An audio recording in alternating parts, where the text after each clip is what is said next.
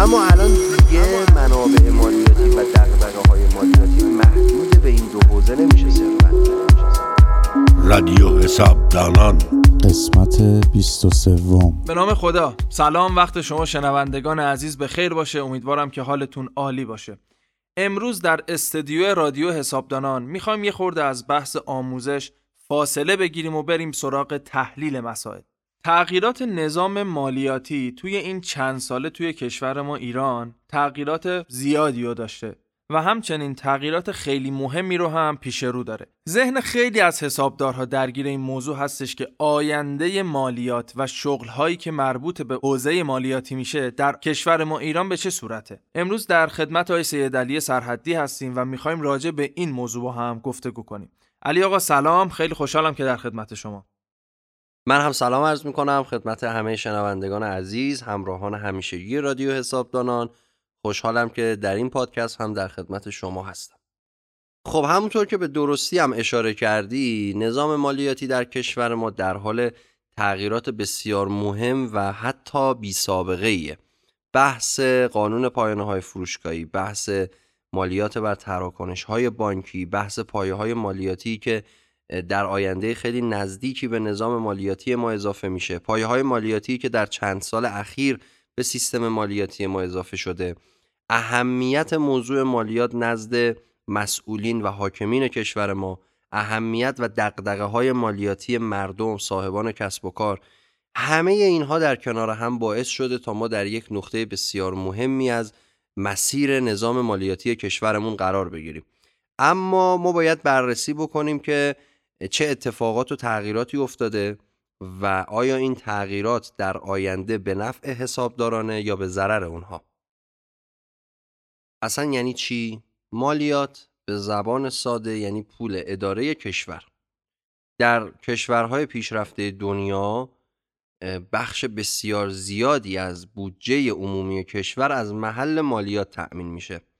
توی کشور ما به خاطر مسائلی که جست و گریخته باش آشنا هستیم این موضوع تا چند سال پیش خیلی پررنگ نبود.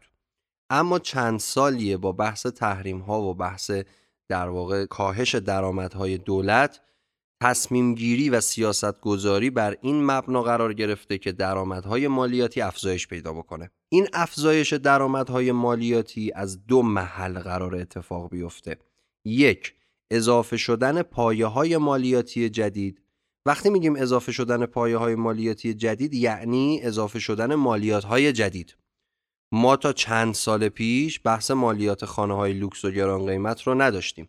بحث مالیات خودروهای لوکس و گران قیمت رو نداشتیم و موارد مشابه. پس مورد اول اضافه شدن پایه های مالیاتی جدیده و مورد دوم مبارزه با فرار مالیاتی و وصول عادلانه مالیات. که حالا در راستای این موضوع هم قوانین و مقررات ما تغییرات زیادی رو انجام داده. بحث تعدیل معافیت ها چند سالی مطرحه. حتی در قوانین بودجه سنواتی برخی از معافیت ها رو اومدن تعدیل کردن. از جمله معافیت اشخاص موضوع بندلام ماده 139 که در واقع معافیتشون محدود شده مثل سالهای قبل نامحدود نیست و موارد مشابه. پس قرار افزایش درآمدهای مالیاتی در کشور ما اتفاق بیفته. این افزایش درآمدهای مالیاتی باعث سختگیری های بیشتره. چون یه بخشی از این قصه مربوط می‌شد به مبارزه با فرار مالیاتی و یه بخشیش هم اضافه شدن پایه های مالیاتی جدید. هر دوی اینها باعث میشه مردم دقدقه مالیاتیشون بیشتر بشه. من این مثال رو همیشه می‌زنم تا پنج سال پیش تا ده سال پیش. شما توی یه جمع دوستانه یا خانوادگی قرار می‌گرفتید. به احتمال خیلی زیاد کسی راجع به مالیات صحبت نمی‌کرد. اما الان توی همین جمعای خانوادگی و دوستانه اگر راجع به 5 تا 10 تا موضوع صحبت بشه به احتمال زیاد یکیش مالیاته. یعنی مردم دقدقه مالیات دارن. خب خیلی از حسابدارها خیلی از مشاورین مالی فعالان حوزه مالی و مالیات سوال و ابهام دارند که با اومدن قانون پایانهای فروشگاهی با سیستماتیک شدن فرایندهای مالیاتی با از بین رفتن یه سری امور مثل ارسال گزارشات فصلی که داره کم کم اتفاق میفته خب ما که بیکار میشیم. آیا این طرز فکر درسته یا نه؟ من هدف اصلیم از صحبت هایی که توی این پادکست عرض می‌کنم همینه که به این سوال پاسخ بدم. اگر بخوام در یک کلمه پاسخ بدم خیر این اتفاق نمیافته.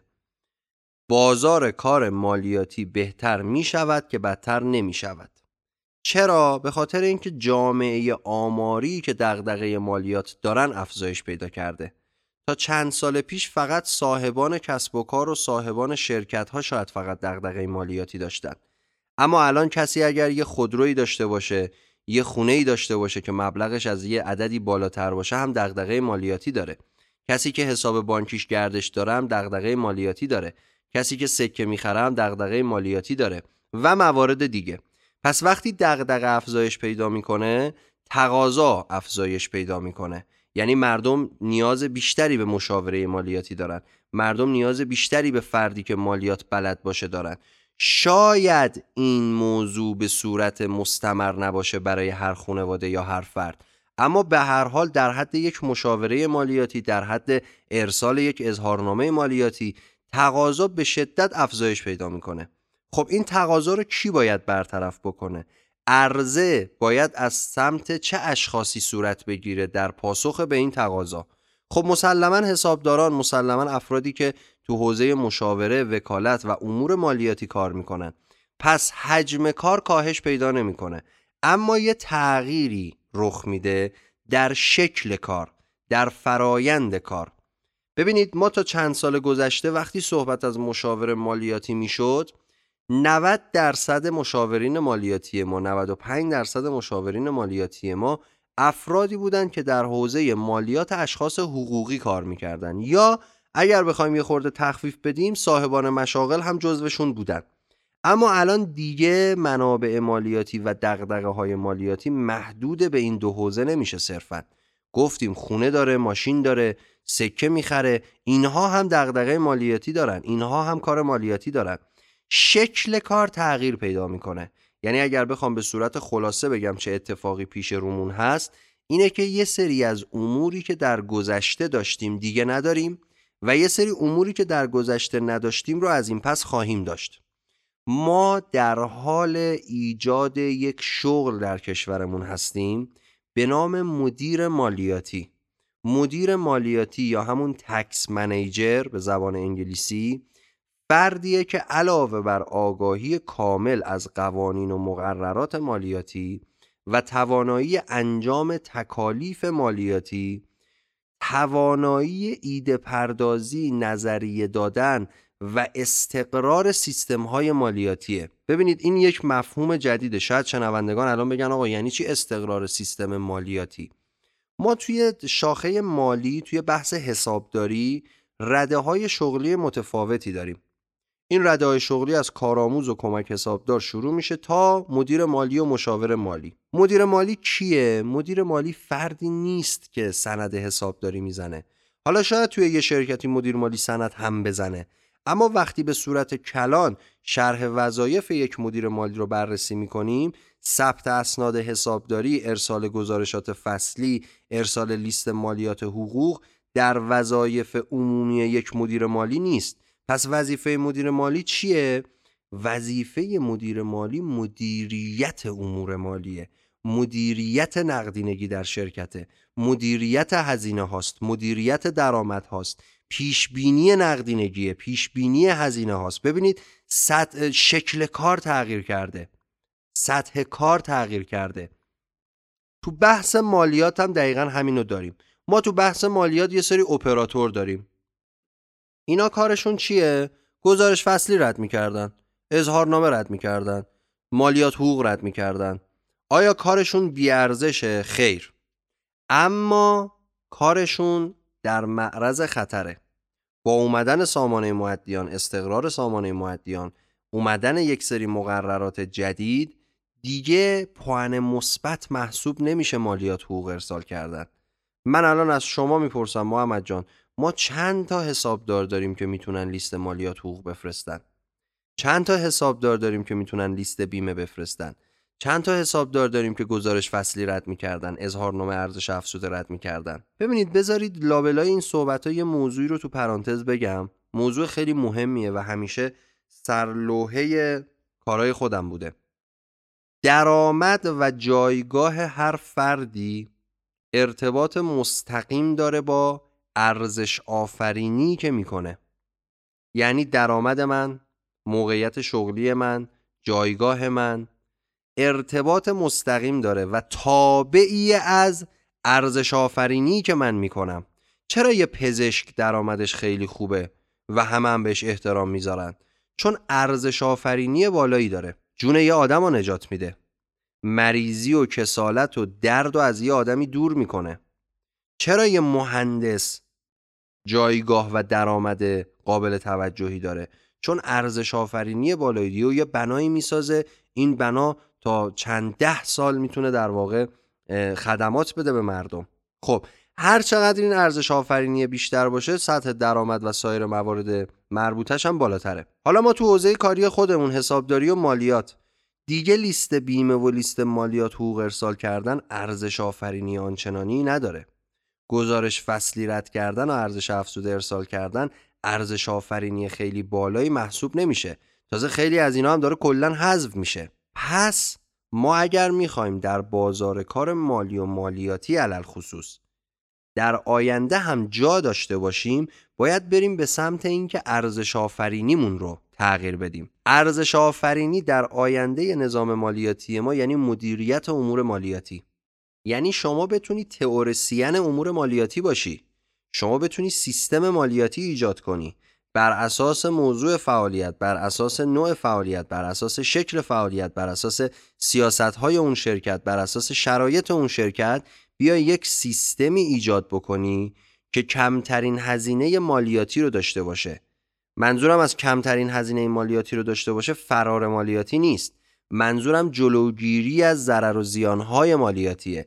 جلوگیری از در واقع هزینه هایی مثل جرائم مالیاتی. جلوگیری از اینه که بخواد به صورت قانونی یا غیر قانونی مالیات بیشتری پرداخت بکنه. شما بتونی با اطلاعاتی که داری با مهارتی که داری به صورت قانونی از پرداخت مالیات اضافه جلوگیری بکنی. در کنار اینها توانایی انجام تکالیف هم داشته باشی. در کنار اینها توانایی مشاوره دادن هم داشته باشی. ببین یه آچار فرانسه مالیاتی. حالا این چجوری به دست میاد؟ آیا یه شبه به دست میاد؟ قطعا خیر. قطعا نیاز به ماها و سالها تلاش و مطالعه و کار داره. اما ما الان اینجا قرار صرفا یک پیشبینی داشته باشیم از آینده نظام مالیاتی در ایران. به جایی می‌رسیم که خانواده ها نیاز به مشاور مالیاتی پیدا می‌کنن. به جایی می‌رسیم که در کنار کسب و کارها خونواده برای امور مالیاتی خودش نیاز داره از یک فرد متخصص مشاوره بگیره. خونه دارن ماشین دارن در کنارش درآمدهای مربوط به کسب و کار اقتصادیشون هم هست. یه نفر رو می‌خوان تمام این امور مالیاتیشون رو هندل بکنه. اصطلاحا هندلینگ ماجرا رو بدن دستش. حالا این فردی که این قابلیت رو می‌خواد در خودش ایجاد بکنه باید از چند نظر خودش رو تقویت بکنه. اولا آگاهی از قوانین و مقررات که خب بدیهیه. اگر این نباشه اصلا عوامل دیگه محقق نمیشه. ثانیا تسلط بر فرایند اجراییه. یعنی اظهارنامه رد کرده باشه اظهارنامه خودروهای لوکس رد کرده باشه با فرایند اعتراض و تعدیل مالیات خانه های لوکس آشنا باشه. یه آچار فرانسه ای که بتونه امور مالیاتی رو به بهترین شکل در واقع مدیریت بکنه. من اسمش رو گذاشتم مدیر مالیاتی. همونطور که در حوزه حسابداری ما مدیر مالی داریم در حوزه مالیاتی هم مدیر مالیاتی داریم. حالا یه خورده بریم مصداق ها رو بررسی کنیم. آقا سامانه مودیان اجرایی میشه؟ قطعا اجرایی میشه. امسال سال آینده دو سال دیگه. در خصوص زمان قطعیش نظری نمیدم به خاطر اینکه به عوامل بسیار گوناگونی بستگی داره که خیلی از این عوامل هنوز خودشون رو نشون ندادن هنوز بروز پیدا نکردن. توی کشور ما با تغییر دولت ها سیاست های کلان هم تغییر می‌کنه. پس باید ببینیم آیا دولت های بعدی تو کشور ما آیا همین سیاست های دولت فعلی رو دارند یا خیر و عوامل متعدد دیگری. روی این موضوعات تاثیر گذارند اما اجرایی می شود چاره ای جز اجراش نیست. دیر یا زود اجرایی خواهد شد. آقا اگه گزارش فصلی و ارزش افزوده حذف بشه دیگه کارفرما برای چی باید حسابدار استخدام بکنه؟ اولا بحث حسابداری رو شما فقط مالیات ندونید. حالا الان تو کشور ما چند سالی هست که دغدغه کارفرما شده مالیات و در زمان استخدام حسابدار بیشتر از اینکه به دانش حسابداریش توجه بکنن به توانایی مالیاتی اون افراد توجه می‌کنن. اما بحث حسابداری بحث در واقع خیلی گسترده ایه ما فقط نباید تقلیلش بدیم به اظهارنامه و گزارش فصلی. در کنار اون شاید یه سری تکالیف حذف بشن ولی یه سری تکالیف جدیدتر ایجاد میشن. خود مدیریت سامانه معدیان بحث کمی نیست. مدیریت کارپوشه بحث کمی نیست. اما فقط قوانین و مقررات نیستن که الان فضای کاری و بازار کاری حسابداری رو در واقع دوچار خطر کرده. بحث هوش مصنوعی. خودش موضوعیه که میشه ساعتها راجبش صحبت کرد. دانشگاه های معتبر دنیا مراکز پژوهشی اعلام کردن یک سری مشاغل با اومدن هوش مصنوعی در معرض انقراضند که یکیش همین رشته حسابداریه. خب پس چون حسابداری در معرض انقراضه ما دیگه از فردا بریم دنبال یه شغل دیگه. نه. اولا این پیش باید ببینیم در واقعیت و در اجرا چه اتفاقاتی میفته ثانیا هیچ وقت هوش مصنوعی نمی‌تونه تمام امور انسانی رو در بر بگیره. سالسا ما توی کشوری هستیم که هر زمان در دنیا یک تکنولوژی جدیدی میاد یه 7 ده 15 سالی طول می‌کشه تا توی ایران هم بیاد. به خاطر همین ما می‌تونیم بگیم حداقل در کوتاه مدت این موضوع برای حوزه حسابداری خطر آفرین نیست اما در بلند مدت قطعا خطر آفرینه و باید اساتید این حوزه بیان و نظرشون رو بدن و اگر راهکاری دارن در خصوص این موضوع ارائه بکنن. من چون بحث بحث مهمی بود محمد جان صحبتام طولانی شد. از شنوندگانم عذرخواهی می‌کنم. اگر سوال دیگه هست من در خدمتتون هستم. نه ممنون از شما. توضیحاتتون جامع و کامل بود. علی آقا اگر یک توصیه داشته باشید برای افرادی که می‌خوان توی حوزه مالیاتی پیشرفت کنن اون چیه؟ من در جایگاه توصیه کردن نیستم محمد جان. من بارها گفتم مجدد میگم نه خودم رو استاد می‌دونم نه صاحب نظر می‌دونم و نه فردی که بخوام به بقیه توصیه بکنم. صرفا به عنوان برادر کوچیکتر که توی خانواده به بقیه یه پیشنهادی میده من هم به عنوان برادر کوچکتر تمامی شنوندگان یه پیشنهاد میدم. اون هم تلاش بیش از قبله. تلاش بیش از پیش. به هیچ عنوان تحت تاثیر انرژی های منفی به هیچ عنوان تحت تاثیر اخبار منفی که هر روزه پیرامون همه ما هست قرار نگیرند. قطعا خواستن توانستن قطعا با تلاش با برنامه ریزی با استمرار میشه خیلی کارها انجام داد. به خیلی از نقاط قشنگ رسید. به موفقیت های بسیار چشمگیری رسید. در نهایت هم توصیه می‌کنم و دعوت می‌کنم به همه شنوندگان از طریق سایت حسابدانان دو تا محصول رایگان رو مشاهده کنند. یک محصول رایگان صفر تا موفقیت در مالیات و دومی صفر تا موفقیت در حسابداری. این دو محصول رو برن ببینن من تمامی اون حرف هایی که الان شاید می‌خواستم بزنم رو اونجا به صورت کامل در چند ساعت توضیح دادم. خب ممنون از شما و همه شنوندگان عزیز. امیدوارم که این پادکست هم برای همه عزیزان مفید بوده باشه. تا پادکست های بعدی خدا یار و نگهدار. حسابدانان مرجع آموزشی حسابداران واحد مالی کارفرمایان.